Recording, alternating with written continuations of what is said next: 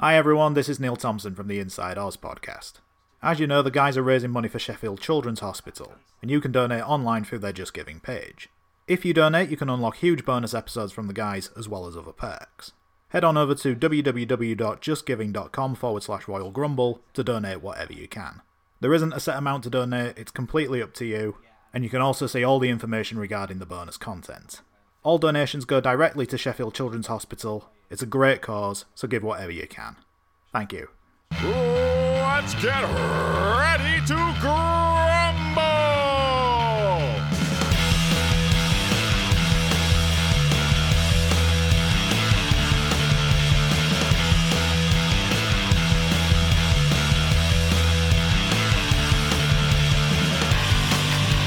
Ladies and gentlemen, it's now time for the Royal Grumble podcast. I'm your host, Daryl, and sitting across from me is Dan. Hi. Where's Graeme? Can't rely on him.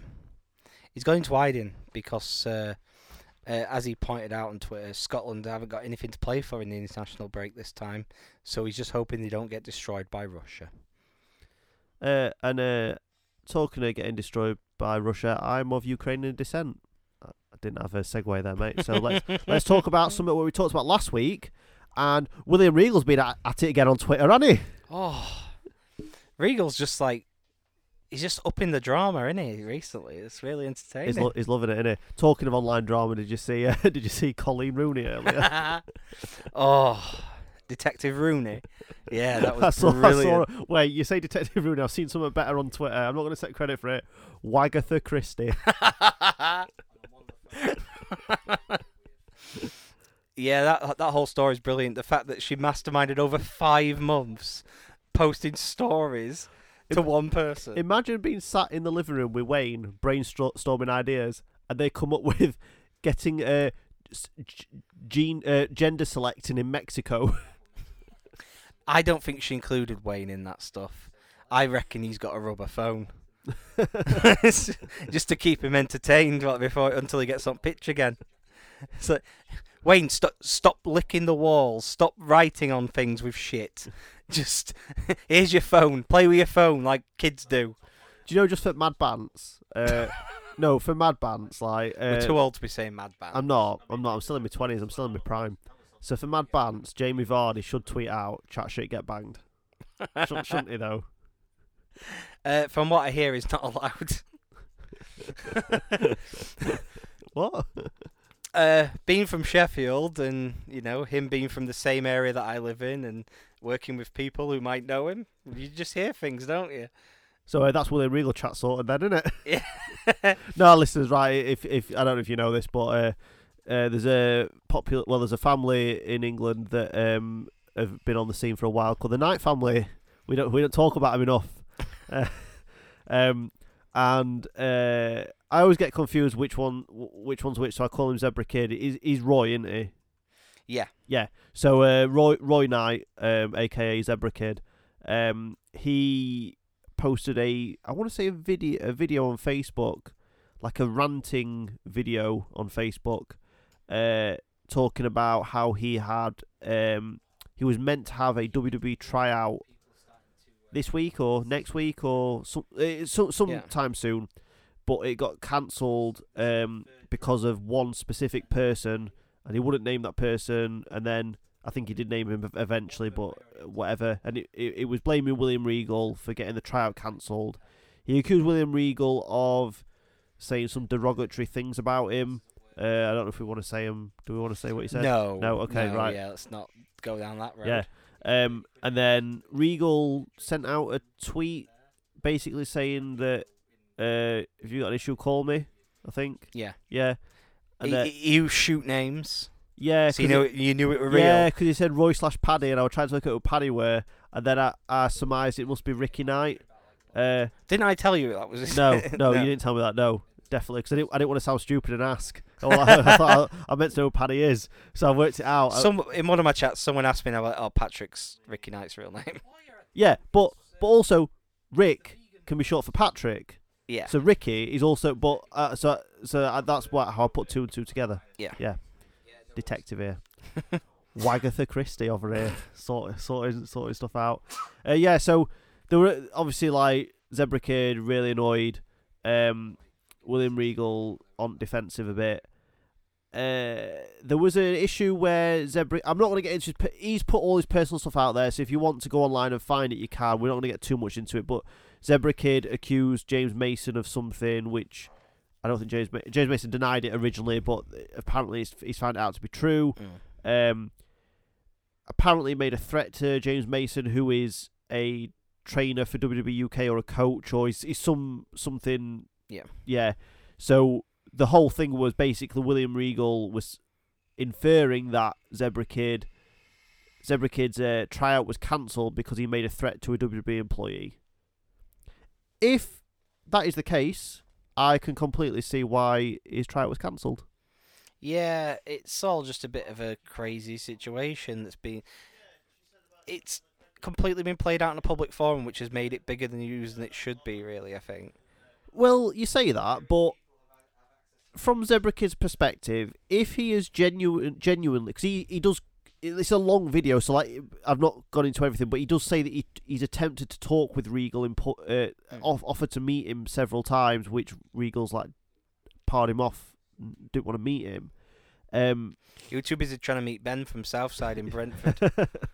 but but if it is true, I can see why he wouldn't he wouldn't go to him privately because he's probably frustrated. Well, he he is frustrated. You Yeah. can see it. You can see it.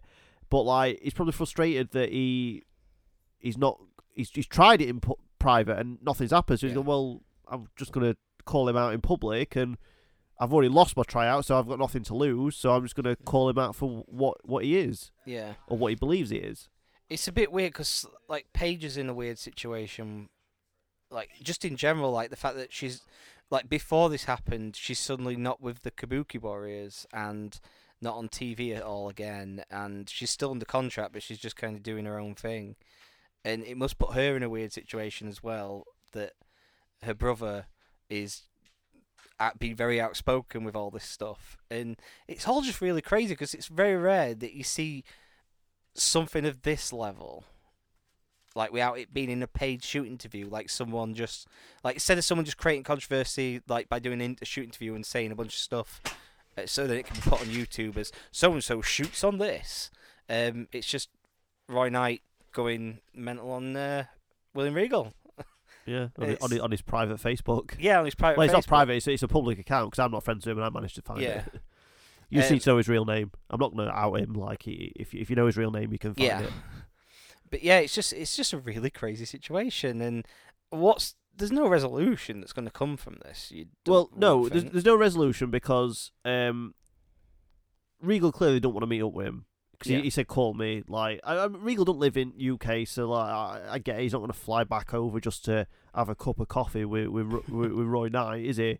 Um, but like, if we're being honest, right, he has got a reputation. Yeah. Right. So I'm not saying that the sins of your past should dictate your future. I'm quite proud of that. I don't know if I've nicked that from somewhere, but I'm happy, I'm happy with that.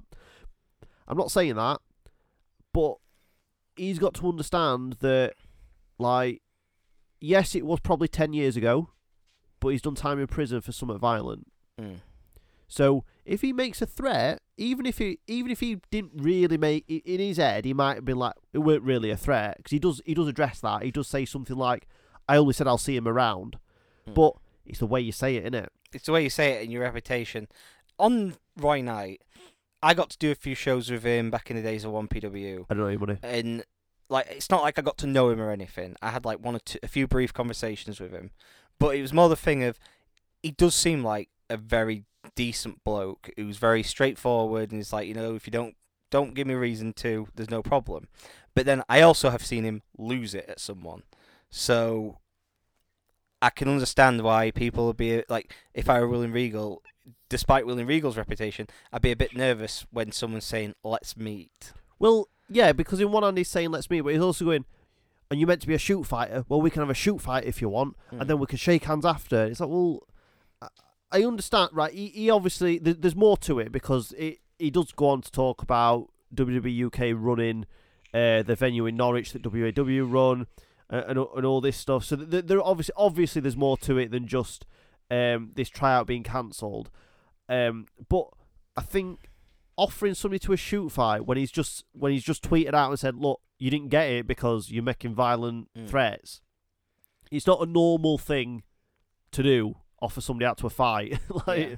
for, for for what's happened.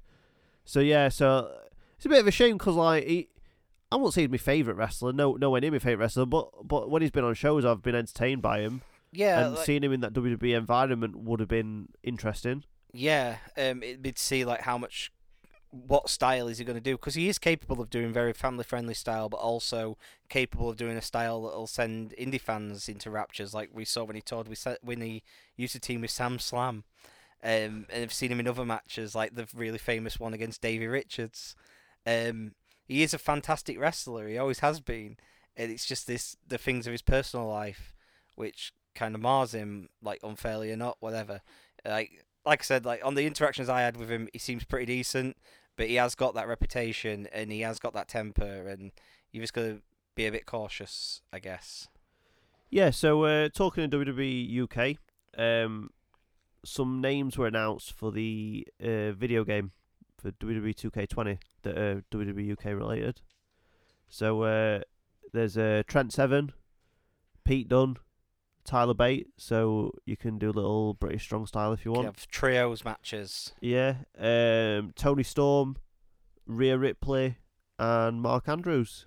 That I mean, there'll be there'll be more names announced, but they're all the WWE UK ones so far.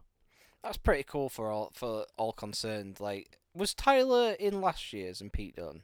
Pete Dunne hundred percent was. Yeah, Uh, I think Tyler Bate was, yes, Hmm. but Tr- Trent Seven definitely wasn't. yeah. Yeah, that sort that sort of seems right. Yeah, Which is p- pretty cool, really, for them to all be involved. I wouldn't be surprised if Walter got announced. y- yeah, He's been in the company long enough to be able to be in the game now. So, it was January, wasn't it, when he debuted? yeah. You say that, but And- Tommaso Ciampa wasn't in the last one, Yeah, that was which was a weird Mental. omission. So, Yeah. So I, I don't know how they decide who's in and who's out and and all that stuff. So it, he's probably have the, he's, Walter's probably got the longevity in the company that he could be in the game. but But it's if he is. or whe- not, yeah. whether they decide to put him in is another story. You don't want Walter in the game. You want Sheamus. I mean, there's two versions of Sheamus in the game, mate. really? Yeah. Why? Uh, well, I'll tell you why. Because they're doing a stupid uh, DLC add-on mode, which is like zombies or something. So there's not a zombie Sheamus. Oh no, it's like a. Is he, I think it's called something like recovered Sheamus or. Uh, Recovered Sheamus. well, he was a zombie, but he's fine now. yeah, like the. What? Um, yeah, it's a weird thing. Why does every game have to have zombies in it? Well, I thought we were over that fad. Well, now n- I- I've loaded it back up. So there's some DLC content. So there's a wicked version of Aleister Black. A Uh, wicked bit. What, like the musical? Uh, yeah, if you like. Um, He's going to be doing some Wizard of Oz shit. so there's three versions of Bray Wyatt. So there's Bray Wyatt, and the picture they're using is like um, not not uh, kiddie TV show version Bray Wyatt. The The old, yeah, just Bray Wyatt before. yeah, you know, Jonathan, Fat Jonathan Davis um, impersonator. Yeah. Then the other two versions, it's Bray Wyatt the Fiend, but that's a DLC, so you, you pay for that. Yeah. Bray Wyatt the Swamp Father. Yep. Um. Uh. So there's What the? f- What's the wait, Swamp wait, Father? wait, because you're gonna get mad. So there's two versions of Finn Balor.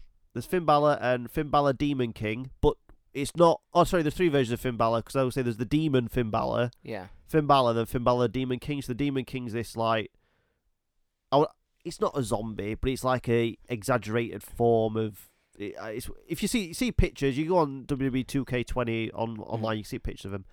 Um, Braun Strowman's two versions of him. So there's regular Braun and uh, Franken Strowman. I like that one actually. Uh, there's not a picture of this one yet, but um, I'll tell you who did need a, a DLC: Mandy Rose. So you've got man- regular Mandy Rose that's in the game, and then you've got Mandy Rose Survivor. Hmm. Um, There, there's comments I don't want to make about that in Okay. terms of horror film folklore and everything. It's, we'll move on. Uh, technically, all I want to say, she'd be the first woman to be killed. okay. Mystery character number two is a is a is a, is a is a DLC. Well, it's for all, it's for vacant, isn't it? Probably. Uh, two versions of Nikki Cross. So you got regular Nikki Cross and Nikki Cross Twisted. No picture of her yet. Um, you got two versions of Randy Orton. You got regular Randy Orton and Randy Orton Apex Predator, and he looks a bit like a a snake, I guess. Uh, who else? Is there a picture of Frankenstrowman? Yeah, Oh, I'm a bit gutted because it'd have been great if they hadn't put a picture of that yet. And everyone's really excited for Frankenstein Stro- Braun Strowman, and it's actually Dr. Frank-N-Furter from Rocky Horror Picture Show. That'd be amazing. You know, Braun Strowman in corset and fishnets. Y- yeah. It'd be awesome. Um, Sasha Banks zombie, as as well as regular Sasha Banks. There's not Sasha Banks uh, crying on locker room floor because she lost. Um, oh, the DLC is called Bump in the Night. I've just uh, clicked on it because uh, I wanted to get a bigger picture of this Sheamus to show you.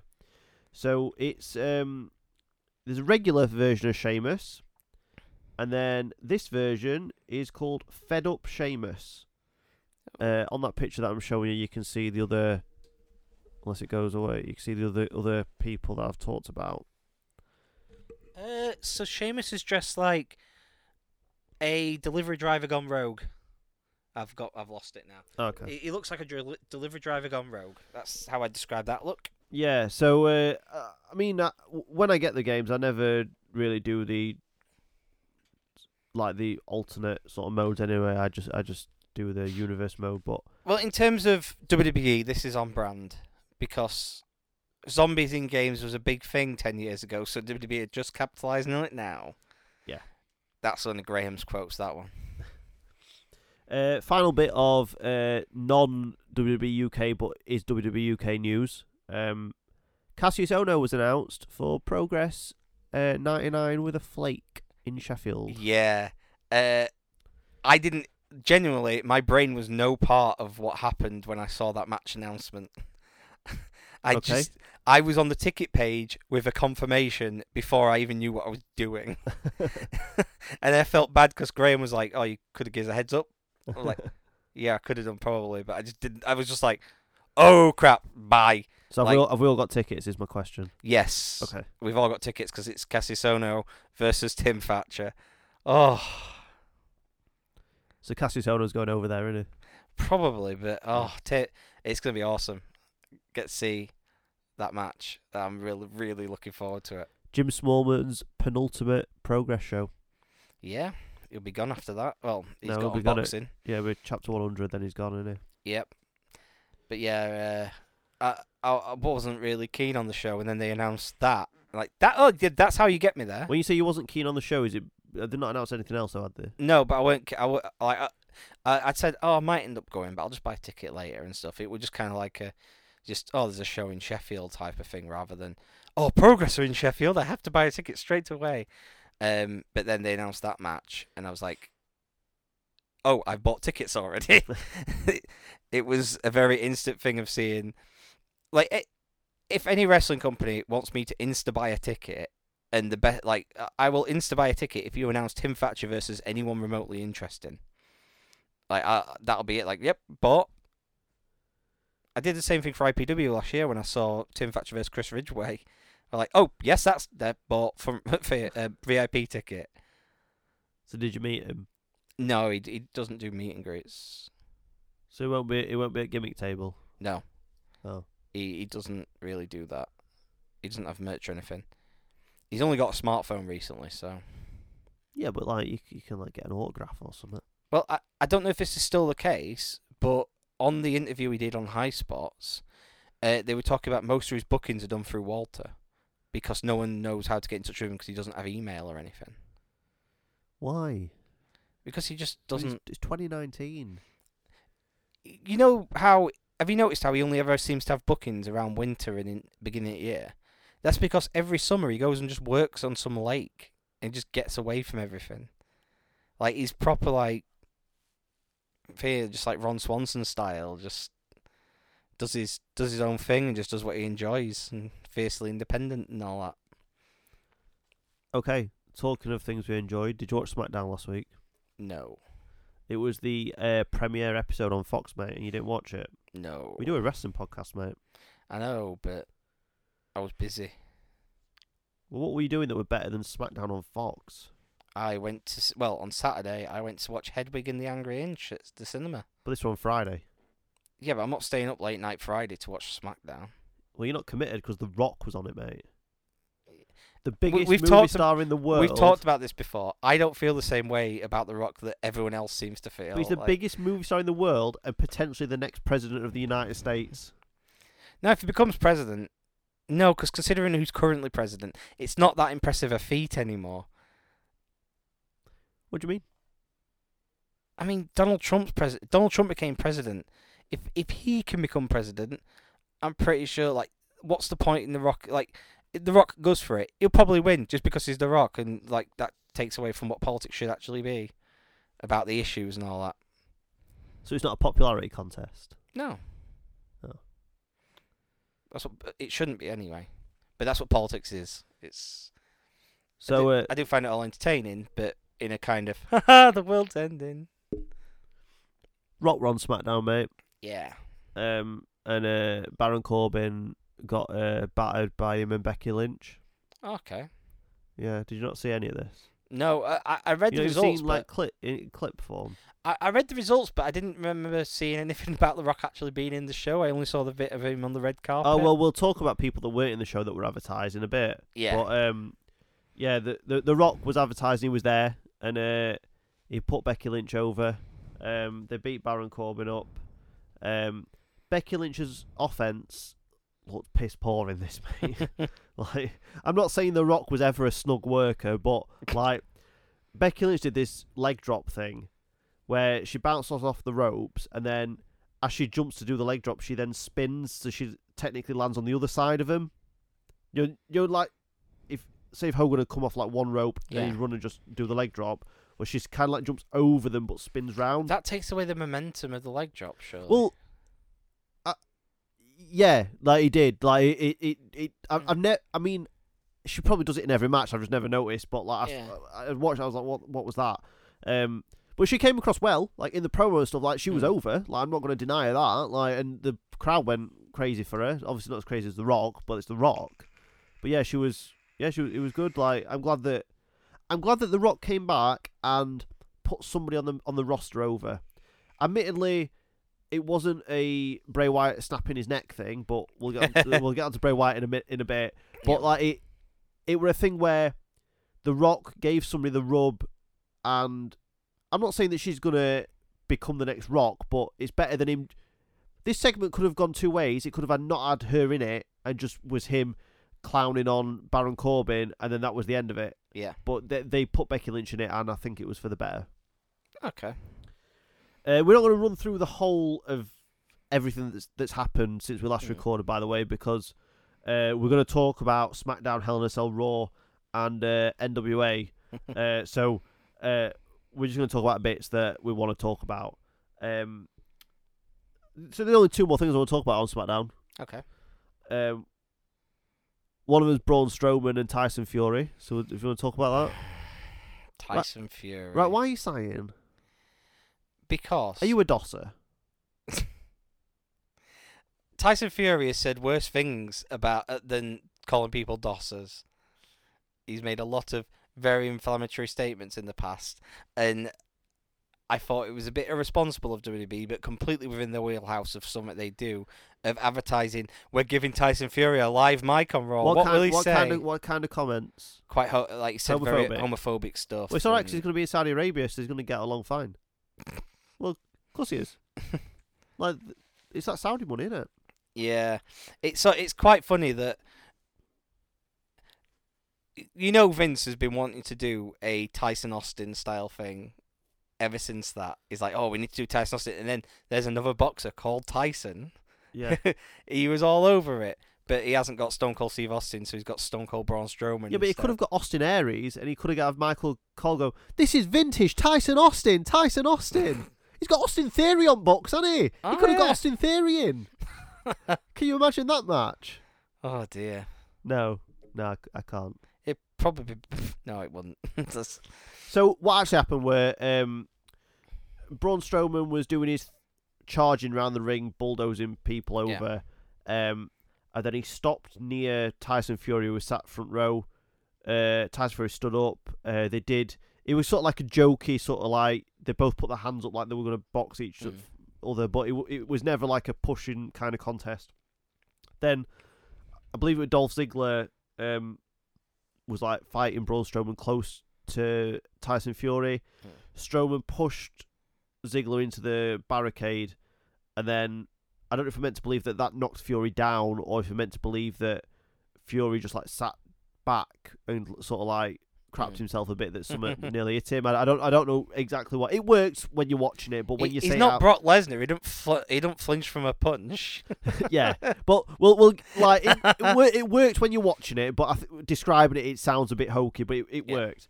Um, so then uh, Fury jumped the barricade, and then loads of security ran in um, to stop him. Basically, he got escorted out. Um, I, liked it. I liked the angle. Yeah, from the bits I saw of it, it did look quite good, and then what they followed up with on Raw was actually pretty decent. Well, we'll, we'll talk about that later. We'll, Yeah. we'll do it in order. We'll, we'll do it in order, mate. Um, so uh, the next thing I want to talk about is the other crossover that happened uh, after the seven-second WWE title match where Brock Lesnar. That fir- let's talk about that first. okay. Brock Lesnar beating Kofi Kingston in seven seconds or ten seconds or whatever it was. Okay. What an absolute joke! Tell me why it's a joke. Because Kofi is this complete like Cinderella story of him becoming a main eventer finally and winning the title, and it feels so cheap for him to lose it in ten seconds to Brock Lesnar. Like, what's the point? Like, his whole thing is supposed to be an underdog who finally rose up. So, have him put up a fight rather than just get destroyed in 10 seconds. Like, how does this benefit anyone but Brock Lesnar and then the person who, who it later helps? Like, I, I know Kofi's not exactly a young talent who needs the rub, but at the same time, I feel like he deserved a bit more than a 10 second squash when he lost his title. It should have, it could have been a lot bigger, where they could have had a big epic like, well, as the longest epic Brock Lesnar is probably capable of is like 12 minutes. They could have had a really good 12 minute match where it's Brock just beating on Kofi, and Kofi won't stay down until eventually he stays down, and it's this valiant effort. It can still be a complete destruction of him, but 10 seconds is just kind of like, oh yeah, yeah, there you go, Kofi. So long. I wasn't as down on it as you, but I think you're right in a way. So I wouldn't have had it go that long, like 12 minutes, but I think it would have been nice for Kofi to be able to kick out the F5. Yeah. And I know that everyone kicks out of everyone's finishers, but because we're in a world that everyone kicks out of everyone's finishers, Brock Lesnar is in one F5. Do you remember other year when Samoa Joe wrestled Brock Lesnar and I definitely kicked off on it. Yeah, you if it- went yeah, mental, yeah. because everyone kicks out of everyone's finishers. Mm. Brock Lesnar beat Samoa Joe with one F5. Yeah. And I was like, well, what's the point in that? And much like with Kofi Kingston, I think if if Brock had hit the F5, one two kick out, and then he's like, oh, what? And then Kofi puts up a bit of a fight. Mm. I say puts up a bit of a fight. You don't have to get. It can get a slap in or a punch in. That's about Yeah. it. And Brock Lesnar just destroys him like he did to Dominic Yeah. and they can put it over on commentary like he's, he's doing what he did to Dominic and Rey Oh, Mysterio. even go back to like he did to John Cena, yeah, but I'm trying to tie it into what happens Yeah. next. which yeah, yeah, which was quite similar to what he did to Dominic as well. Yeah. but- so he d- does all that and then gets the gets the win. I'm not against him getting the win. Um, what I am against is um, if he gets the if he, if he's getting the win purely just for this Cain Velasquez match, and then he drops he drops the belt to somebody else, and it's literally Mm. just for that. What's the point in putting the belt on him for that? it's this thing where it's Because they can do that match without the belt. Brock is like now Brock's doing a bit more with WWE. He's now the new Randy Orton in terms of or new John Cena. Whenever they're kind of out of ideas, let's just put a belt on back on Brock. Put a belt on Brock. Yeah, I'm not opposed to them putting a belt on Brock for a long reign because I'm not. Mm. I'm not saying I don't want like he's Bruno Sammartino because he's not. But Joe like them like I- wouldn't have wanted to live through it, but I do think sometimes, well, uh, you know, I'm having a shit and just like, just like thoughts go through your head. I think, I wouldn't have been like to sit through somebody having a 36 year title reign or whatever it were. Like, that's mental. It was six, wasn't it? It was know. six years, I I think. know. Well, a six. Think about that. A six-year title reign.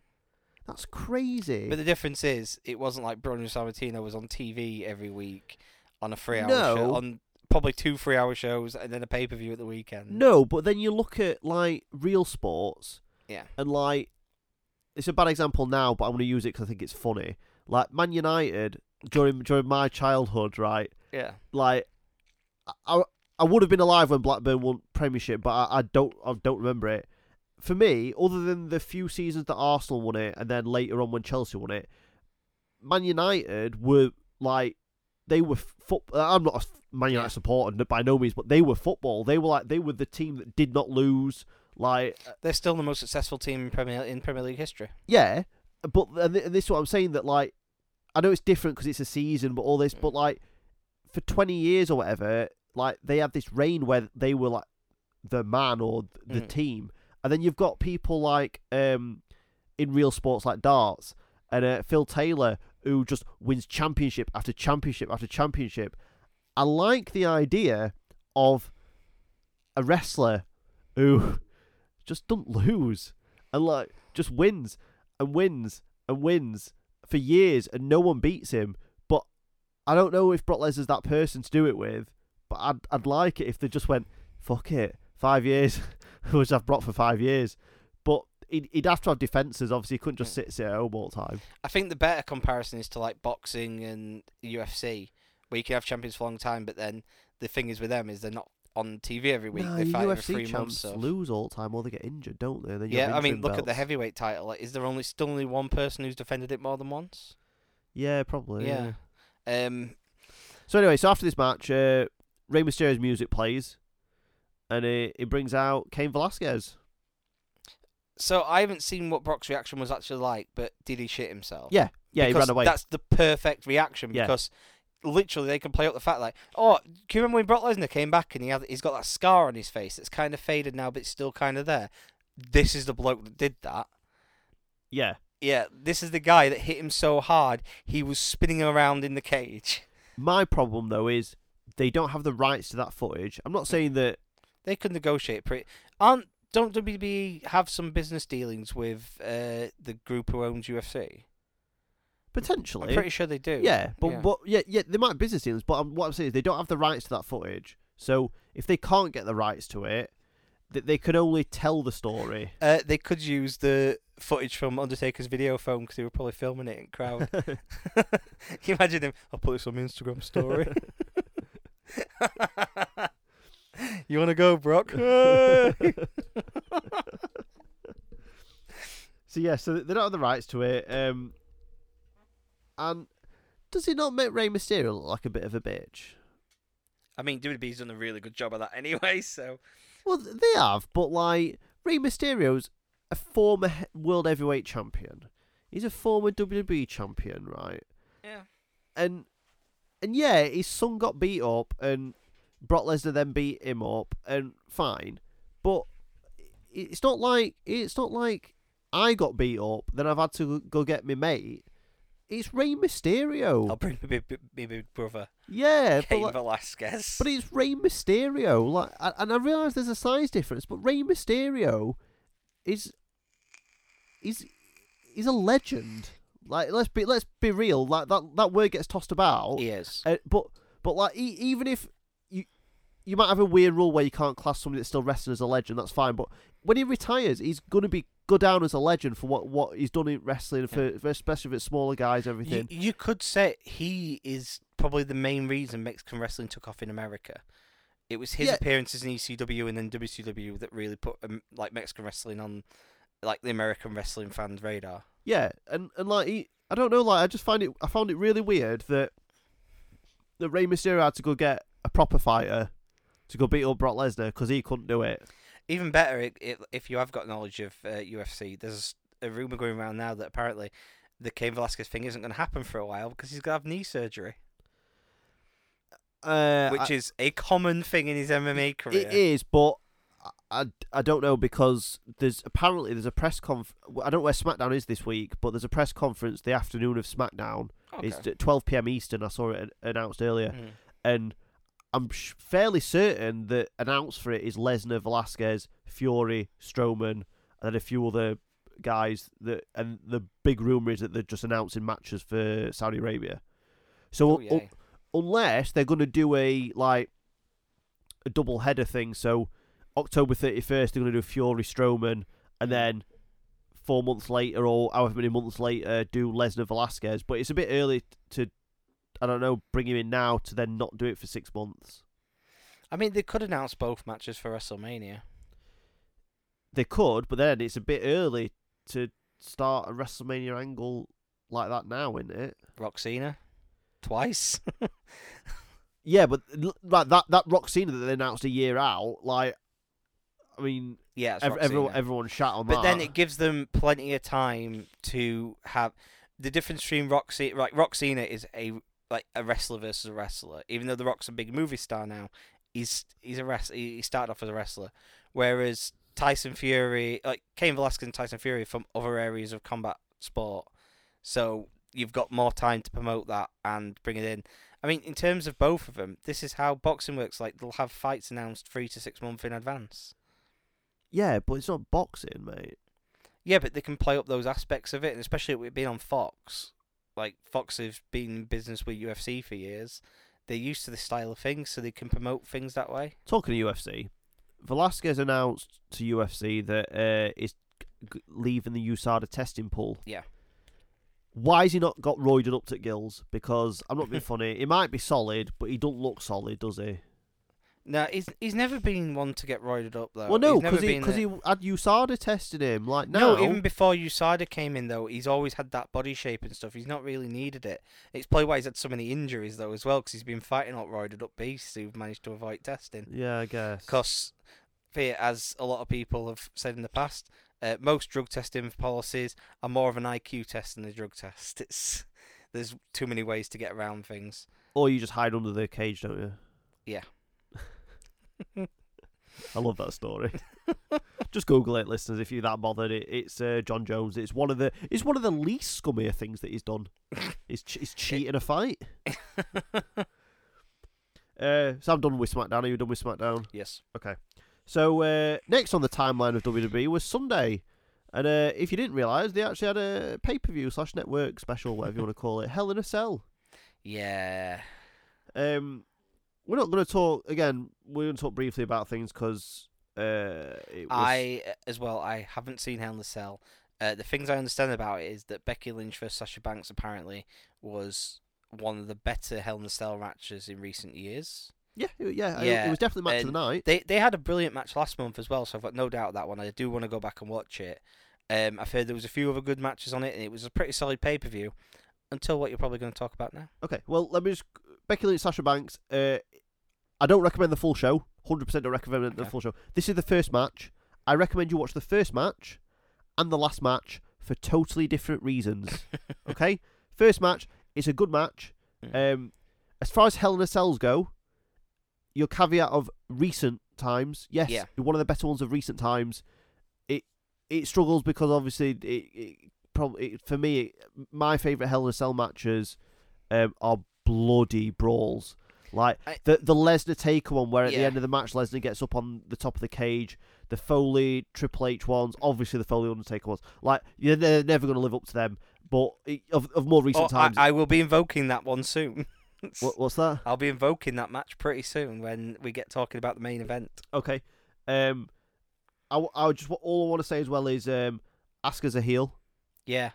Um, uh, so the thing I was going to mention about it, because it's probably not worth mentioning their involvement on Raw and stuff, but on Raw, so they they've started cutting promos in Japanese, yes. and apparently Asuka's promo translated to, "Do you want us to come down there and kick the shit out of you?" She's just fully going for it. uh, she can spit mist now Yeah. because she's Japanese. Yeah. Um, All Japanese people can spit mist. there was a six man match, um, which was the Viking Raiders against the OC. Um, uh, sorry, the Viking Raiders with their mystery partner, which was Braun Mm. Strowman against the OC, and Braun Strowman's all of a sudden developed the fact that he could uh, knock people out. I don't know. Friday. All I'm saying is Friday. Uh, he we like faced off with Tyson Fury, and then by Sunday he discovered that he had really powerful hands. That he could punch people. I and mean, it's not out. like he's been saying get these hands for a year and a half, two years. Yeah, he's been saying get these hands, but then what's he's not been knocking people out, has he? he's just been like get these hands, shake my hand. not you, Randy. I don't want to shake your no, hand. uh, it- him and Randy, it's like a game of chicken. They've both done the same thing and both like shake my hand. Uh, it's like we're touching balls. It's like we're docking. So um, the next, Oh the the final thing we're going to talk about for Hell in a Cell, and uh, the only thing really of note to talk about is uh, the main event, which was uh, the WWE Universal Title match, which pitted uh, the uh, WWE Universal Champion Seth Rollins defending his championship against the Fiend Bray Wyatt. So uh, What do you want to talk about first? I'd like to I'd like to cash in my invocation of probably the greatest Hell in a Cell match of all time, please. okay. The Undertaker threw Mick Foley from the top of the fucking cell, and the match continued for another 12 minutes. Seth I, I thought we were Rollins, going to build up to this, like, but okay. Seth Rollins hits him with a hammer and gets DQ'd. It's fucking ridiculous. It's so bad. I'll stop you there. I am I am X Pac in this situation. I'll stop you there. Right. I was livid. Okay. um, because I thought it was a DQ as well. Apparently, It's a no contest. it was a referee stoppage. Um, and apparently it's because the referee didn't want Seth Rollins to kill him. Um, He had no problem with Fiend snapping Ben Finn Balor's Well- neck. right. So let let let's just rewind a little bit, just to a few issues. Firstly, turn them fucking red lights off. Right. I had to sit through a match at WrestleMania with a light beaming in my eyeball. Right. Them red lights don't add anything to it. You, the cage is already red. And the red cage is bad enough. yeah. So. Have you're not seen it, have you? No. No. So it, you, know when, you know when Kane first debuted and they, they left the lights Yeah. red? It was that for the for the match. It's like, well, what's point? What's point in it? It's all right for a quick thing, but then they quickly realised, no, this isn't a great idea. Let's just light Yeah. him up. Like he's he's still impressive looking guy. Like it's Yeah. So so yeah. So the, this this match they um they get weapons involved Mm. at one point, and I wish Graeme was here because uh, he does it better with the Bludgeon Brothers. when the what what what say they've got hammers. hammers, That's what he says. Um, Bray Wyatt pulled a a big. mallet, Oh, I thought, I thought you were say hammer, mate. hammers. Yeah. He pulled a massive hammer out and uh, tried to. And I quote what the commentator said. It might have been Dio Maddin. I can't. One of the Mm. commentators said it. Oh no, because he was raw. It doesn't matter. Uh, maybe it was. It doesn't matter. Uh, one of the commentators said he's trying to impale him with that hammer. You don't know how hammers work. Well, no, but still, he's trying to impale him with a hammer. Um, Seth Rollins gets a smaller hammer out, and all of a sudden, there's a referee stoppage. Listen to this as well. So, Seth Rollins puts a steel chair over Bray Wyatt's head, puts a ladder over Bray Wyatt's head, gets a toolbox from out of under the ring, and just starts leathering him with this toolbox. Well, leathering the ladder with this toolbox. See, that sounds more like it hurt your ears than your head. Maybe. But then he gets a sledgehammer out, and all of a sudden, he's doing the same thing, but all of a sudden, that can't happen. It's a metal toolbox, mate. It's going to kill. Yeah, it's utterly ridiculous. All this. Um, I've seen a few comments in about Seth Rollins' like current character and title reign. We've made comments in the past as well about his current title reign. He's a bit shit, isn't he? He's like, this is all just a bit shit on Seth Rollins' part.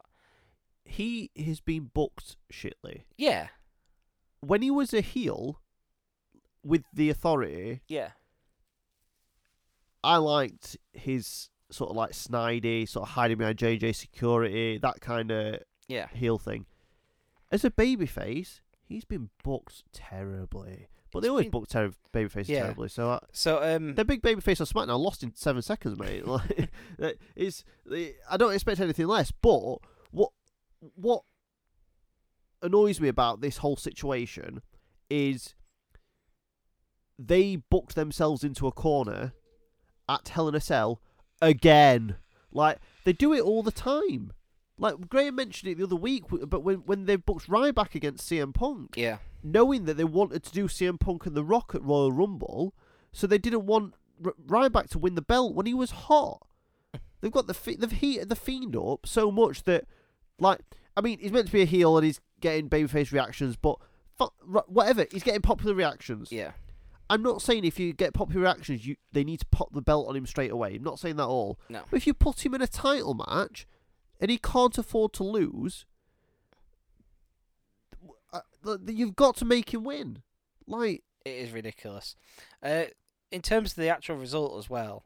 Uh, so I, I was the one who posted this on Instagram and Twitter from our private group chat okay, what, what's our Twitter and Instagram account for the listeners so they Uh, can follow us? at Royal Grumble Pod on both. Yes, Um, and it's facebook.com slash Royal Grumble because uh, I set that up before the Twitter and uh, and I messed it up. Yeah. Um. So you posted a screenshot of uh, the WWE Twitter Twitter doing a poll. I think this was on Saturday. Yeah, so be, bef- uh, a day before the show, WWE t- official Twitter posted a poll asking how they thought the Hell in a Cell match would finish, and your three options were pinfall, which is a option, submission, which again could be an option, and disqualification, which So- which I don't think any Hell in a Cell in history has finished in disqualification. I've only just noticed this as well. At the time when you voted, there was seventy four thousand eight hundred and thirteen votes, and DQ was winning. yeah, because I think like me, everyone voted for the band. Yeah. So you said I voted for DQ for the band, but DQ in a Hell in a Cell. I hope it happens just for the fucking uproar. Yes. To which Graeme responded, "Feels like laying the groundwork to initiate a fuck finish. I hope the fiend straight up kidnaps Seth and disappears." So he nearly got it correct. Instead, it's just any hope that Seth Rollins' title reign was going to be any good disappeared. Did you see them uh, helping Seth Rollins out of the ring after the match? Have you Yeah. seen this video footage? Yeah, weren't they a fan? What uh, did it have a sign? Uh, well, so first off, a fan confronted him about how annoyed they were at what happened with the match, and Seth Rollins being a company guy, you know, be, did what he did.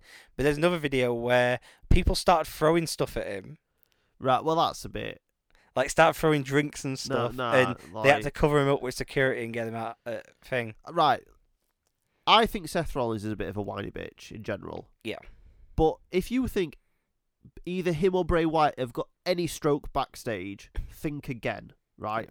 This is down to whoever's writing the storyline. So it might be the almighty Paul Heyman, because he's meant to be in charge of Raw. Yep. It might be Vince. It's one of them two, because you, you Well- Vi- right, Vince has got the final say on everything. Yeah. But if Heyman's in charge of Raw and this is a Raw storyline, he might have come to Vince with a finish, and Vince is like, "I love it. That's good shit." Mm. So, like, it's one of them two, and you, I, I realize that they can't throw stuff at them because they're not there. Mm. But Seth Rollins literally went out there and, and did what he was asked as of at his job. Yeah. Which anybody that we're throwing stuff, if your if your boss asks you to flip a burger a certain way, you flip a burger a certain way, don't you? Like, Mm. i- i- don't don't like take it out on him. By all means, chant stuff, like, but don't throw stuff at him. It's a bit a bit harsh. But um, it, the story going around that's been reported is that it was Vince McMahon that pit that completely planned this ending out. Right, and let me just get on There's the whole though. thing about that Heyman feeds was, Meltzer everything. Yeah. It's Heyman, Heyman's a big Meltzer guy. So if Mel, I don't know if it is Meltzer, but if Meltzer's reporting that, Yeah. oh, it's Vince's idea, yeah, of and then Vince was is. laughing backstage at the reaction to it. Yeah. Well, it, it wouldn't surprise me if he were, to be honest. Yeah, while everyone's chanting refund, and he's like, "Ah, I got your money." Yeah, it's just all a bit like at the end of what is quite a monumental week in wrestling, like one of the biggest weeks, arguably, since WCW died. In terms of, we had the first TV show of their competitor. They debuted on Fox with the biggest money deal in wrestling history, and then they have a pay per view to end the week and end it like that. It's a bit, yeah, I just, I, same as it ever was. yeah. W- would you be mad at this finish or a variation of this finish, right? So, let's say that um, Seth Rollins, let's say the match is exactly the same, even with the stupid red lights, Mm. is exactly the same, all the way up to Seth Rollins doing the curb stomps over and over again, and Bray Wyatt kicks out at one, right? Yeah. If Seth Rollins went out the ring to get, say, a hammer, Sledgehammer we'll say. He gets back in the ring, and at that point, Bray Wyatt stood in the middle of the ring. So Seth Rollins is on the apron. Bray Wyatt's in the middle of the ring, staring him down. Um, the lights the lights go out, and then Bray Wyatt's not there, and that's the end of the show. No one knows if Bray Wyatt's gone. If you, I know it's difficult because you presented with a different finish, but would that? Would you think that would have annoyed the fans more or less? I think it'd be annoying not to have a conclusion to a pay per view. But at the same But- time, but we didn't get a conclusion to this one, did we? Yeah, we didn't. But but it protects both guys, and there's not. I'm more annoyed that it was like a referee stoppage DQ thing because yeah, because like you said, Mick Foley fell well thrown off the cage, and then he climbed back up it and got thrown through it, and then the match like ended like yeah. the- The, the- the, match went on for a good few, uh, Yeah. a good ten minutes after the second fall Yeah. as well. like the Hell in a, Hell in a Cell is such a protected gimmick that people like us will get mad that there's not a finish in it because we've been conditioned that Hell in a Cell does a finish because it's it's the end of a feud. The It's, it's definitely less so nowadays with the pay per view. Yeah, yeah, but like it, it's it's still like one of them things where even if even if it's the Hell in a Cell pay per view, they manufacture a feud to sort of have a finish in that match. Mm. They, they, they, I, I can't, I can't honestly remember a time that they've done this kind of finish in a Hell in a Cell. I'm, I'm willing to be wrong, but I can't, I can't remember a time. At least yesterday it was someone else interfering and causing the chaos, and meaning neither could continue. This year we get this. I know because with that finish you've proposed, it'd be very easy for the next day for there to be a Firefly Funhouse where Bray Wyatt just says the the Fiend's not interested in titles. Yeah, He's not interested in accolades. He just wants to hurt you, like and. That's a fit. that- Like that's Yeah. that's a get out for that. What get out have they got for this? They haven't because it was that bad that they didn't mention it. I'll tell you what else annoyed me about the finish. So the referee waves it off. Bray Wyatt is still laying there motionless. Seth Rollins like steps over his body. Bray Wyatt wakes back up and puts a mandible claw on him. Mm. So why did the referee stop it then? Because Bray Wyatt could still continue. Like it, it do, like Yeah, it, the, none of it made sense. no, it didn't make sense because they they stopped the match assuming Bray Wyatt couldn't continue, but he did. Mm. And then yeah, so w- let's move on to Raw because we're just going to be talking in circles. Yeah, it's it's completely pointless. And going on to Raw, like I said, they bet like it didn't get mentioned for the first two hours, and in the third hour there was a brief mention of it. Pretty much. That yeah, so I actually watched the full episode of Raw this week. I managed to make time and I watched the full episode of Raw. Again, li- we're not going to review it all, but um, I was messaging you guys while I was watching it, yeah, um, and like, I, admittedly, like I, I, I didn't expect them to open the show going, "This is what happened at the pay per view," but when your big baby, because the Hell in a Cell went off the air with Seth Rollins coughing up blood, right? That he, was coughing up Hmm. blood. So their their big baby face, um, champion, is coughing up blood on the, on the floor. No mention, like we'll have an update on Seth Rollins later. No men, no mention of that. So so the show opens with Rusev in the ring beating up Randy Orton and um, uh, Baron Corbin, Baron? Corbin, yeah. And well, or maybe them attacking him. I don't know. The Mm. show just opened with them all in the ring fighting, and then Randy Orton and Corbin bail, and uh, Lashley's on the video screen. Do you know about this, Mocko? yeah. Okay, so uh, Lashley's on the video screen, and uh, it's brilliant because he's he's in a he's in a dressing gown, but it's not just anyone's dressing gown. It's uh, Rusev's dressing gown, and he says to Rusev, "So if I'm in your dressing gown, you must know what that means. I mean, it must mean I'm in your house. If I'm in your house, you must recognise the the room that I'm in. I'm uh, I'm in your bedroom, and uh, you must recognise that if I'm in your bedroom, in your bathrobe, um, there must be somebody else here as well." And then uh, Lana walks in. They both get into bed. Um, Lana tells Rusev that she's they no longer have a joint bank account. Um, everything that he owns, she now owns, and uh, you shouldn't send all that money over to your family in Bulgaria. Um, and then I didn't know about that line. yeah, yeah, that's what she says. If you watch the YouTube clips, they might have clipped it, clipped it out, but she definitely either she said that or Lashley said that you shouldn't send that money to your family in Bulgaria. Um, and then uh, she puts like the covers above her breast, but you can see like her shoulder. So she she takes her bra off, and then they sort of cuddle up together, and the lights go out, and uh, Rusev looks like a little bitch. What's the point? Like, I, I'm not even going to touch that line. That line's disgusting. But what's the? f- I'm thinking that Vince hates Rusev. I'm thinking Vince just likes emasculating people. No, Vince hates Rusev, and I'll tell you why. Because uh, he's had Lana neck on with Dolph Ziggler, and now she's necking on with Lashley. He's clearly trying to split them up, isn't he? Yeah, he don't like clearly. married couples in company. Um, he's probably still annoyed about "Bury Me Softly, Brother" from the last Saudi Arabia show. Um, yeah, that just everything about that is really is frustrating, and then that line about the sending money to Bulgaria, uh, that reads directly from Vince. I mean, this this is a Paul Heyman storyline. I, I feel like uh, Vince is all for it, but this seems like a Paul Heyman storyline to me. Yeah, yeah. Like think it's the type of stuff he'd do in ECW. But the difference is because Vince has got the final say on it, Rusev won't get his comeuppance. Like Rusev won't get revenge. He'll just stay emasculated, and then they'll wonder, "Oh, can Rusev are over? I wonder why he isn't now." Because you treat him like shit the entire time. That's why. um, the whole show on the commentary, they were talking about um, well, they were talking about last week's SmackDown, and they didn't very briefly or rarely mention Hell in a Cell, uh, but they were then hyping up the draft, and the way they were pitching it on commentary, like a lot, was it was the US USA Network executives versus the Fox executives, and it's Fox wants certain guys and USA wants certain guys, and I found it very strange that they're quite openly pitching Fox versus USA. Yeah, that is a bit strange.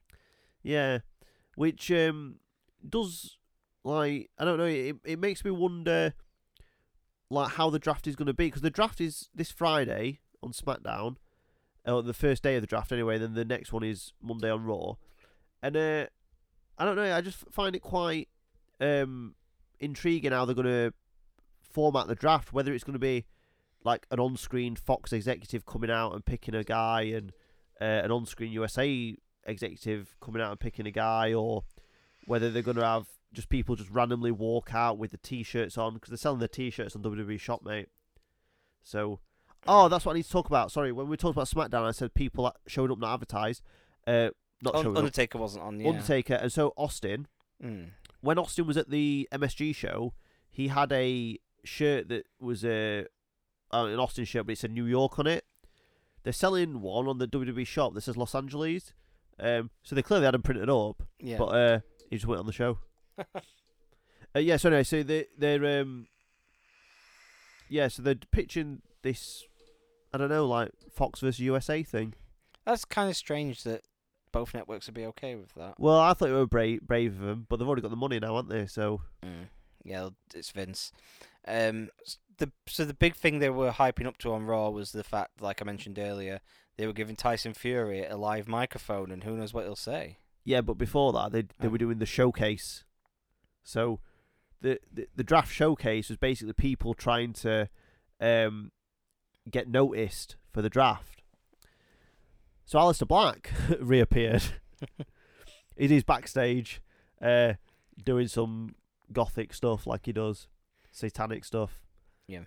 And then he says, uh, "I want someone to knock on my door," but nobody knocked. So then he was like, "I want to go out to the ring." and uh, challenge someone.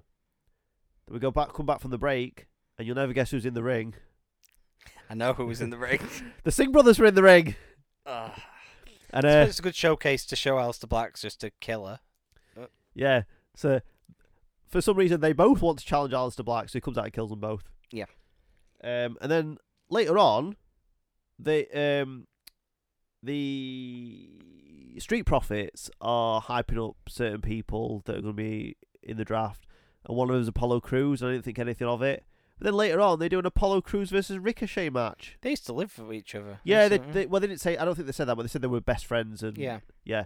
So Apollo Crews is just back on Raw. Good on him. Yeah, Getting some screen time. yeah. So so Braun, Braun versus Strowman. This was the big thing. Oh, the the mention of Hell in a Cell was a like, two minute video package with I don't think it had an intro or an outro. They just played the video package and then uh, went straight to Strowman and uh, Tyson Fury. Oh, great. So Tyson Fury getting a live mic on Raw to say what could he say Don't know. You tell me what he could say.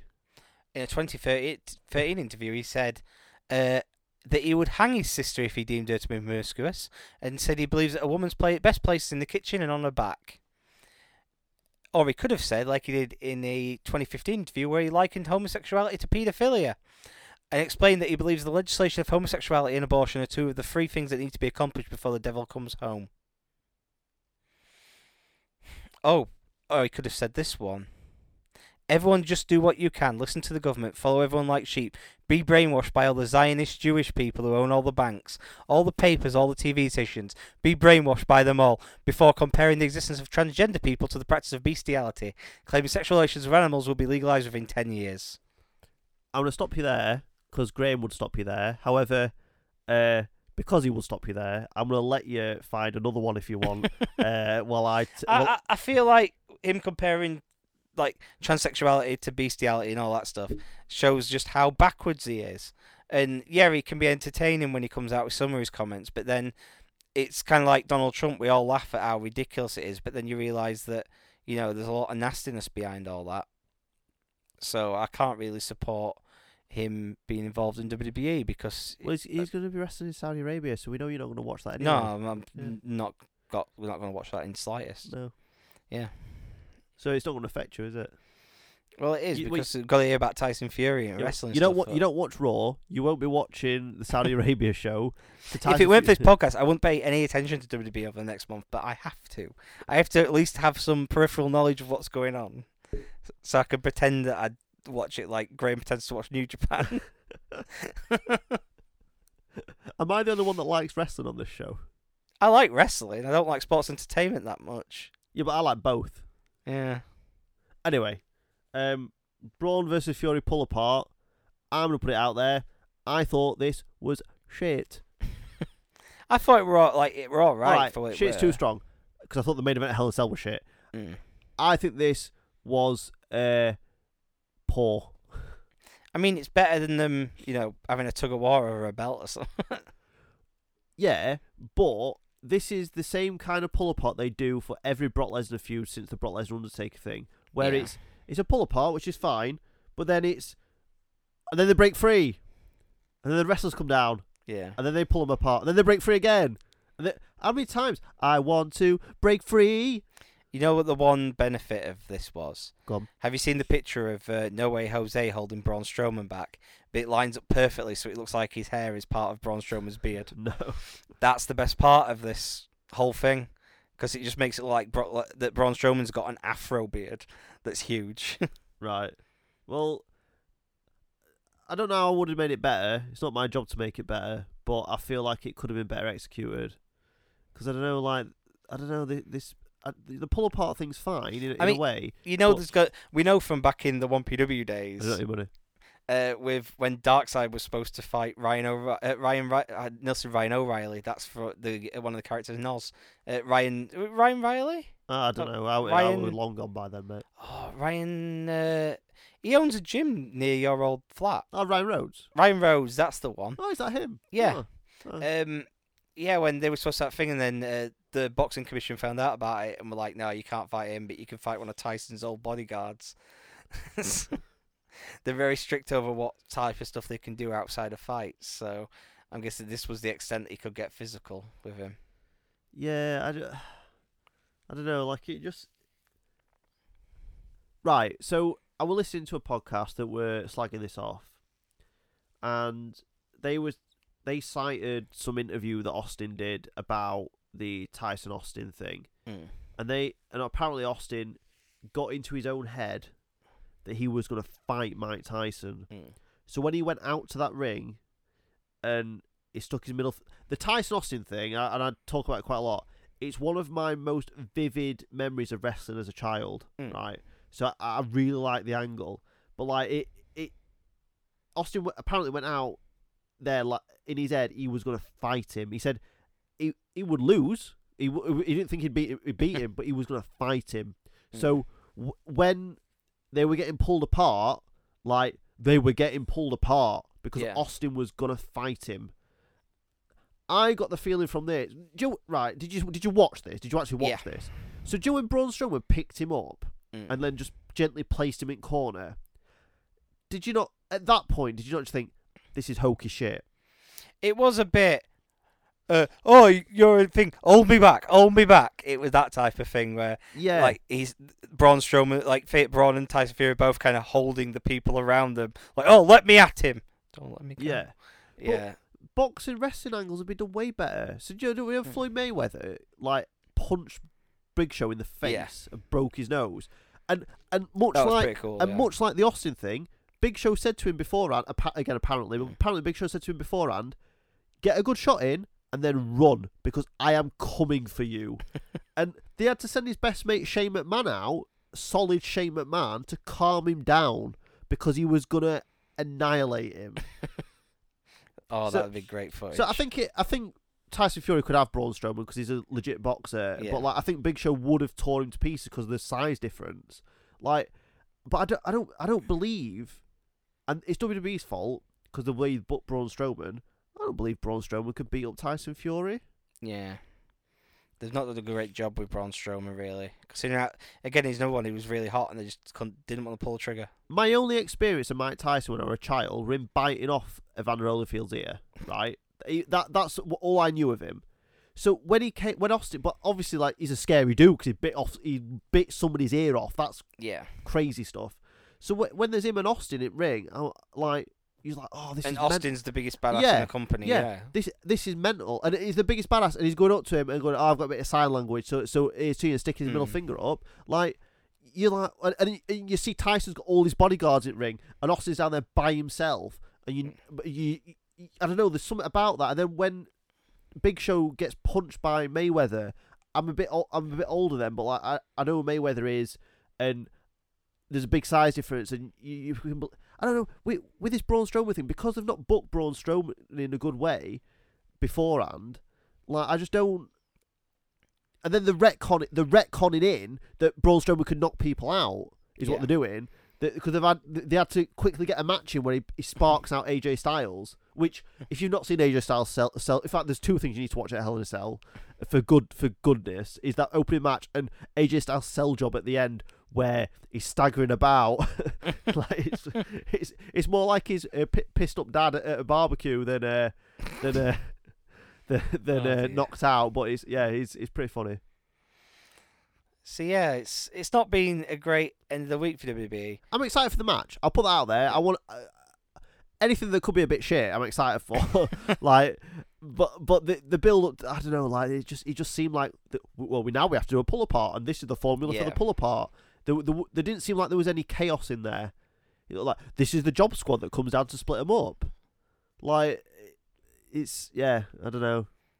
Yeah, it's all of it. So I- I'll tell you what what was a throwback this week, mate. Six oh five, um, is is the time that it was aired, and uh, Georgia Championship Wrestling used to air at six oh five, mate, and it was uh, NWA Powerrr with three R's. I don't know why it's got three R's, but it's NWA Powerrr. NWA Powerrr. Yeah, it was in a studio, mate. Oh, So I only saw one thing from this entire show. No, did, uh, is it the the tag title thing? I, I That's not from saw. this show. Oh, isn't it? It's from Oh, the tapings. Okay, I saw Eddie Kingston and Homicide showed up to Yes. confront another tag team. yes. Which Eddie Kingston is money. So But um, when I realised that, that other tag team was on there, I was thinking you're going to hate this because it's Bram. yeah. Uh, I hope Eddie Kingston gives him a kick in, but he won't probably. But Yes. I, I, do love Eddie Kingston. He's and Homicide I love too. They're S- both So, listeners, my my ex- my personal experience of studio wrestling comes from the wrestling channel when they used to have Memphis Wrestling on, and it was hosted by Corey Maclin, and it had Too Cool Two as a tag team, which didn't have any of the original members of Too Cool, but it, there was just basically two guys uh, that dressed a bit like Too Cool and danced, um, and it, Jerry Lawler was on it. It was brilliant. I went through a phase of Memphis wrestling. It was from watching the Wrestling Channel one, and then going back and watching more classic Memphis. Oh, and I was watching like current day Memphis Yeah, wrestling. But then what I class as current Memphis Day wrestling is the uh, Eddie Gilbert promo where he uh, say, he reveals that um, Jerry Lawler and Jerry Lawler is the father of Brian Christopher, and then accuses him of smoking crack, and then and then ends the promo with Jerry Lawler, you raped that forty year old girl. why, why, why are you laughing at that, you sick freak? because it's the, the whole The it- Royal Grumble does not condone what Jerry Lawler may or may not have done, allegedly, allegedly, allegedly. Tell Graeme's not here, can't you? Bloody hell, he slipped that one in. I, I was tempted to say, you know what my favorite mail moment is, and have it loaded up on YouTube and just have it on the mic. But Anyway, let let's talk about NWA Powerrr. Right. okay, So it's in a studio, Mm. like the olden days, and Jim Cornette's on commentary, like the olden days, and it when it first the first promo, it's Nick Aldis with the ten pounds of gold, the most prestigious championship, the NWA World's Heavyweight Championship, and uh, his insurance policy, Camille. Um, why is she called an insurance policy? Well, Shawn Michaels used to call Sid an insurance policy. I'd, I'd, I'd, I'd just guess he's nicked it from there. Um, and and it just differs it from bodyguard, doesn't it, or valet, or whatever they want to Yeah. say. Um, because she's a she's a unit, isn't she? She's she's like well built. So uh, valet's probably not a. It's more like Yeah. that's more like a female manager in it, where she's more she's more of a bodyguard. Um, that opening promo. When I was watching it, I was like, "Oh, this is a bit Southpaw regional wrestling." This because I don't know. I felt that promo. It was him pretending to be Ric Flair, like cosplaying as Ric Flair. Is I don't know, just just from his delivery to the way he was holding the belt to I don't know the way he was interacting with the interviewer. I I just it didn't it didn't feel authentic. It felt like somebody playing the role of wrestler in a studio in the eighties. Whereas from the footage I've seen of studio wrestling, it's very much I'm a man, I'm a wrestler that just happens to be in a studio setting. Does that make sense? Yeah. Everything after that, including Nick Aldis's post-match promo at the end of the show, because he, he opened and closed the show. Everything after that, I thought was fantastic. Not in an ironic, ooh, it, it, it, it I, I thought it, it, it's never it, right. It's not going to set the world alight that AEW's. If if anyone's going to be any kind of number two promotion, it's AEW. Like, let's not And AEW is not even run by the frontman of Smashing Pumpkins. No, no. So, but I don't want to big it up like that. But it was an hour, and it was different. Like not like AEW. We're different. We're a legit sport thing. It it was it was different, Yeah. uh, but in a good way. Um, I don't, I'm not going to run down the full card because like, I, I want it's on YouTube. If you go to the NWA's YouTube channel, take an hour out of your day, just watch it, enjoy it for what it is.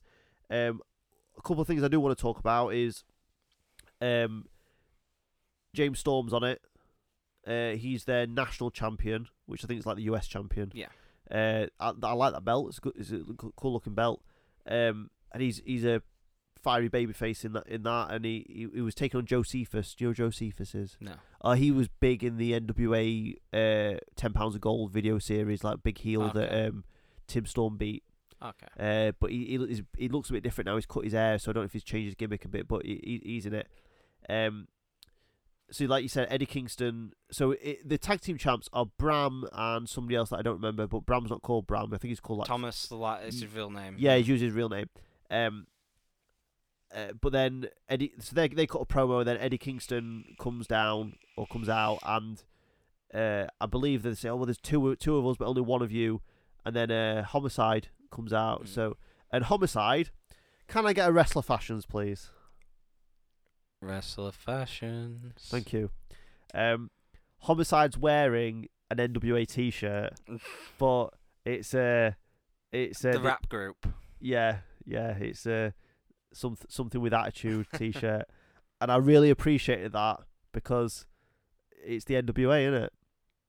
The real NWA. Yeah. um. So there's there's a. I'm, i it's spoilers. It's spo- right. There's going to be NWA spoilers, whether you want it or not. I'm just going to say it. So there's an NWA title match at the end, um, and it's uh, Nick Aldis against Tim Storm. So if you're not familiar with Tim Storm, he has got a good backstory, but it's a bit like being the elite, where you've got to watch the videos to to get the story because they don't Mm. they don't do a good they do a little video package, but they don't do a good enough job on this hour of telling the full story. So it's good if you follow the story, but if you've not followed it, it's probably only an average angle. Basically, the the, the match is if Tim St- it's a d- NWA title defense. If Tim Storm loses, he's never allowed to challenge for the NWA title again. Okay. For the listeners that don't know, Tim Storm's a 51 year old. Or, I don't know if he's 51 now. It was 51 when he won the NWA Championship. He was a journeyman wrestler. Um, he he was thinking of retiring. Uh, a certain set set set of circumstances led him to having to win the NWA title, basically. And when Billy Corgan purchased the promotion, or what was left of the promotion, Mm. um, he was obviously came into control of the championships, and Tim Storm was his champion. Yeah. And instead of just jobbing him out straight away, they told a story where he was um, always fighting from beneath because he was. They, they never said he wasn't that good of a wrestler, but they basically used code of journeyman of done nothing, uh, looked out winning the title, uh, but he was defending the title. And then eventually Nick Aldis challenged him and beat him for it.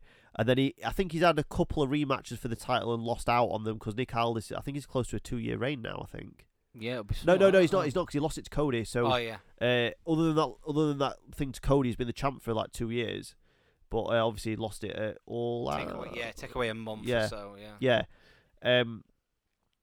So, they, they they tell tell a decent story of um that this is like his last chance basically to to win the title, and in the match, um he low blows Nick Aldis, and they put that over on commentaries. He's, he's doing anything to win because he knows this is his last chance. Yeah. And then outside the ring, Camille um accidentally gets hit by Nick Aldis. Um, and they play up the that's a big false finish that that um basically he's, he's got the low blow he's a Camille's out of the picture he's back in the ring hits him with a with a move kicks out and then Nick Aldis finishes him off and then the post match promo from Nick Aldis was night and day compared to that opening promo Yeah. he it and I think it's because he must have like, obviously he's just had a match like the adrenaline pumping Yeah. inside of him and straight away he's onto this promo and he put he puts Tim Storm over um it says uh, the NWA um in Tim Storm's case stands for never without authenticity which I thought was a nice line um whether we see Tim Storm again I don't know because I, I don't know if if because like, like he, he don't really fit in to He- be he's honest Getting on a bit in it as well, isn't he? Like, yeah, he's like in his fifties, like he's like 52, 53, something like that. But if if we don't see him again on the show, it was a nice send off for him. If we do see him Mm. on the show, there's there's um stories they can still tell with him. Yeah. Um, and I'm excited for next week. The oh, the the other thing I want to say about it as well is they keep saying that the NWA is where the real men fight, uh, not kids cosplaying, and it's such a Jim Cornette line, isn't it? Yeah. Have you seen that Jim Cornette's threatening to sue uh, deathmatch wrestler G Raver? No. Uh, so uh, G Raver got hurt in a match a few a month or so ago, and Jim Cornette made fun of the fact that he got pretty badly hurt in a match, uh, saying he shouldn't be doing that carny deathmatch bullshit, that garbage wrestling. So G Raver had a shirt printed, which is Jim Cornette's decapitated head on a, on a spike, and Jim Cornette threatened to sue if he sold the shirt. So instead, G Raver has been selling a plain black T-shirt. We insist it is a plain black T-shirt.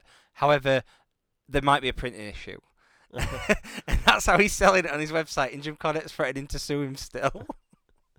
It- that the best part is it is that G Raver had the like braids to go. You know what? This shirt's still gonna sell.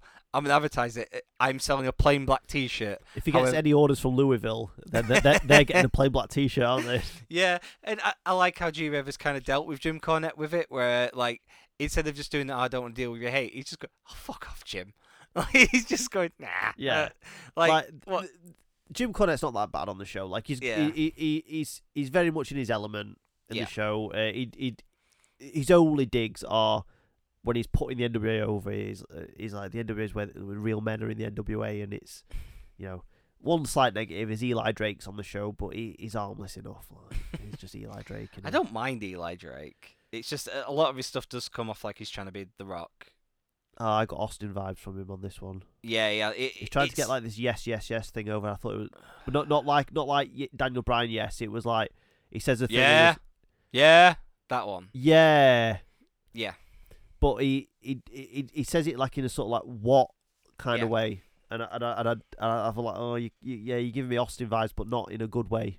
yeah. It's all a bit like I'm an indie wrestler who watched a lot of Attitude Era sometimes with him, but he's is he is pretty solid. So His, his match was fine. It was Yeah. a, I wouldn't say a squash match, but it was you know, you know Caleb Conley. Uh, Yeah. he pops up on uh, high spot stuff quite a bit. yeah, I I know him from when you've had me watching Five Dollar Wrestling. Yeah, yeah, he, he he does a bit of a squash match to Caleb Conley. Okay.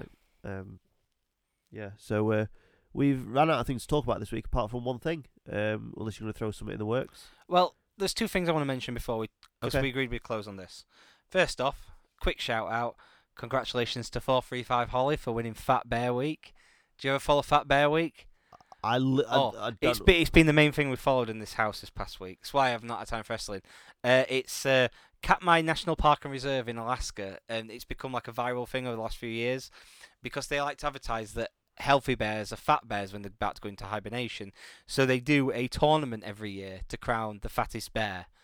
And the final was yesterday, and 435 Holly won. But surely all they have to do is weigh the bears.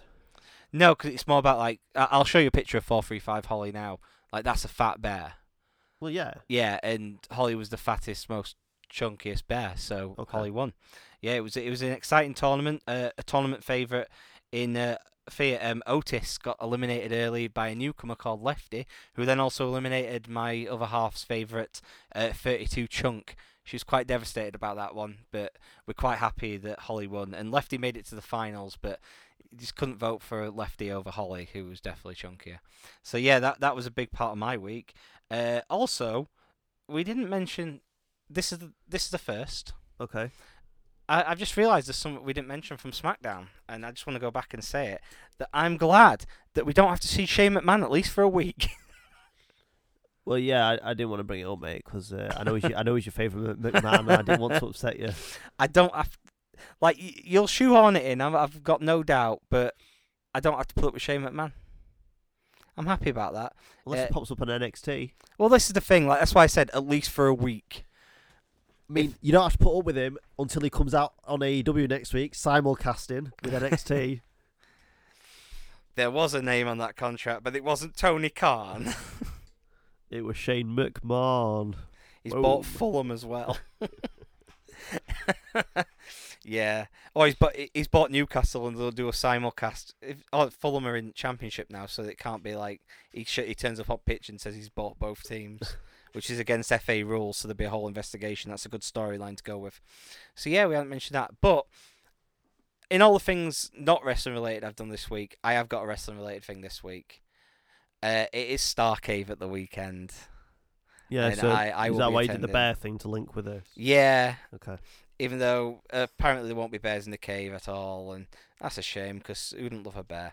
But uh, yeah, it's Star Cave on Saturday. It was rescheduled for this Saturday, and I'm very much looking forward to it. Uh, the card has been changed from what it originally was, but it's it's become a card now. I think the original card was good for paying off not only fans who've been going every month, but also it had enough there for ca- more casual fans who are into indie wrestling to be like, yeah, it's Wrestling in a Cave, and they've got these names on it. Whereas now it's more of a like there's still the draw of we've got in we've got wrestling in the cave, but it's much more focused towards the people Breed have been building for the last few months. So like the main event having Brady Phillips and uh, Joe challenging for the title against TK Cooper. It's a shame uh, Scotty Davis is unavailable for it because Scotty Davis definitely was a guy Breed have pushed and has got over like crazy in Breed. But then the stories of Brady Phillips and Big Joe are quite different but also very similar, and it makes for a very interesting match. Um, it's Is just Brady Phillips that one that Graeme likes because he wears a kilt? Yeah. Okay. cultural appropriation. Um, Cultural pro- appropriation. Yeah. But yeah, it's just a really solid card, and there's some great matches there. Like we're getting the rematch of Team Tropicana versus Anti Fun Police now, and we're getting a few extra other bits, and we've still got we've got Chris Brooks and teaming up with Shay Purser, the best wrestler in British wrestling, and Danny Luna taking on More Than Hype. And I like that Breed covered the fact that Chris Brooks was like, "Why would I ask to team with these two? I hate them." By having a video made where Modern Hype prank call Mitch pretending to be Chris Brooks, picking his tag partners as two people he hates. That's pretty yeah, cool. that's that's a nice little bit of covering. yeah. Um, and I've no like a Chris Brooks trios match. No matter who else in the match, like you saw the one at Progress last year, like that read to me like a Chris Brooks booked match. Like he's an absolute genius with this stuff, and I've got no doubts that match is going to be entertaining as hell. Um, yeah, there's a lot on this card, and ultimately, it's a success story as well that Breed have made it to the show after like the troubles they had getting this done with all the um, stuff going on behind the scenes, and they've managed to build the. They've started to build quite a bit of really positive momentum now, and it'll pay off in their big show at Starcave. Cool. See, we're gonna talk about Starcave next week then. Yeah, I'll, I'll give a full rundown of Yeah. Starcave. Um, I've not had it confirmed by Graeme yet, but I don't think there'll be an issue. Uh, We, we, this is the first of two podcasts that we're getting this week. Uh, Yeah, so- potentially. Uh, It's not. It's not hundred percent confirmed that we're doing it, but there's no other time to announce it. So Yeah, it's getting messages off Graeme while he's in hiding during international break is tough, but yeah, you're planning on going to see you're going to find Graeme in his uh, sordid little grief hole. It's a travel tavern. Um, I felt it was a good opportunity to use an Alan Partridge quote. We haven't done that in a little while. Um, but yeah, you're gonna hunt him down and sit him down and talk about other wrestling related things. yeah. I mean, we we, we are recording on Friday, all being Yeah. well, listeners. So uh, we, there'll be AEW and NXT to chat about. Maybe any other scandal that breaks after then. I don't know that press conference I mentioned. I believe it's 12 p.m. Eastern. So that's five PM our time. Yeah, so I don't know what time we're going to record, so it, Yeah. it- that might not have happened, but we'll, we'll see. It might happen while we're recording. Who knows? Um, I'm quite proud of us this week, mate, because we haven't tried to ruin the show, and Graeme's not been here. And Yeah. u- usually we talk about nonsense and conspiracy the- conspiracy theories. It's easy for me to say. Well, you did a smart thing by asking me loads of drag related questions before we recorded to kind of curtail me talking about it on the show. I mean, no, I, I know I had a genu- lot of genuine questions about it. yeah, yeah, I know there were genuine questions, but also but the it word did a good job of it not coming up. Even though last week I will uh, like I will continue to argue. Graeme started that last week, not me. I don't um, remember what happened. Graeme Do started. you know what, listeners? If you don't remember what happened, you can find out at Yeah. royalgrumble.co.uk and listen to the back catalogue. We, we've been doing this show since 2015, 16? Is it WrestleMania 31 or 32? Yeah. Yeah, so, and, and we, we very rarely missed a week. So, We've missed like two weeks in that entire time, I think. if that, like, eh, we, Yeah. we, we, we very rarely missed a week, listeners. So, there's pl- plenty in the in the back catalogue to go back through. Um, it's not all time sensitive as well. Like, we did a uh, Montreal thing. Yeah. Um, few, ye- Well, two- we, two we, we always tried with the topic episodes not to be time sensitive on them. Yeah, Like so- unless they're an actual show review, they're not that time sensitive. So. Yeah, so so th- there's plenty out there. There's, there's MMA and pro wrestling, which is quite relevant for this week We Cain Velasquez Yeah. uh, coming in. Um, And if you fancy something a bit different, go back to Graeme's birthday episode, where because li- listeners, if you want a good show, don't go back to that episode. no, right. We had enough comments saying it was actually an enjoyable show, even though we didn't talk about wrestling in the slightest. The only person who seemed annoyed by it was Graeme, which was the point. Uh, royalgrumble.co.uk, facebook.com slash royalgrumble, twitter.com slash royalgrumblepod, Instagram is also at royalgrumblepod. Um, we have a YouTube, but we don't load to it. Uh, we have a Twitch, but we don't stream on it. Um, I think that's all the plugs.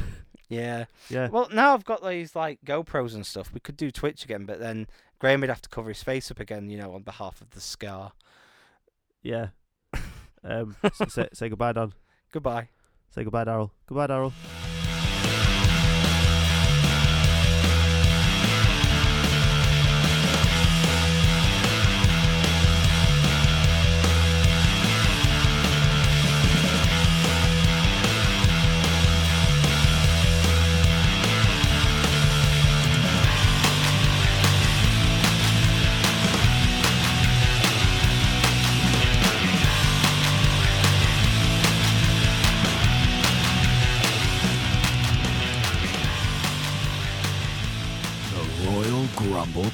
Podcast.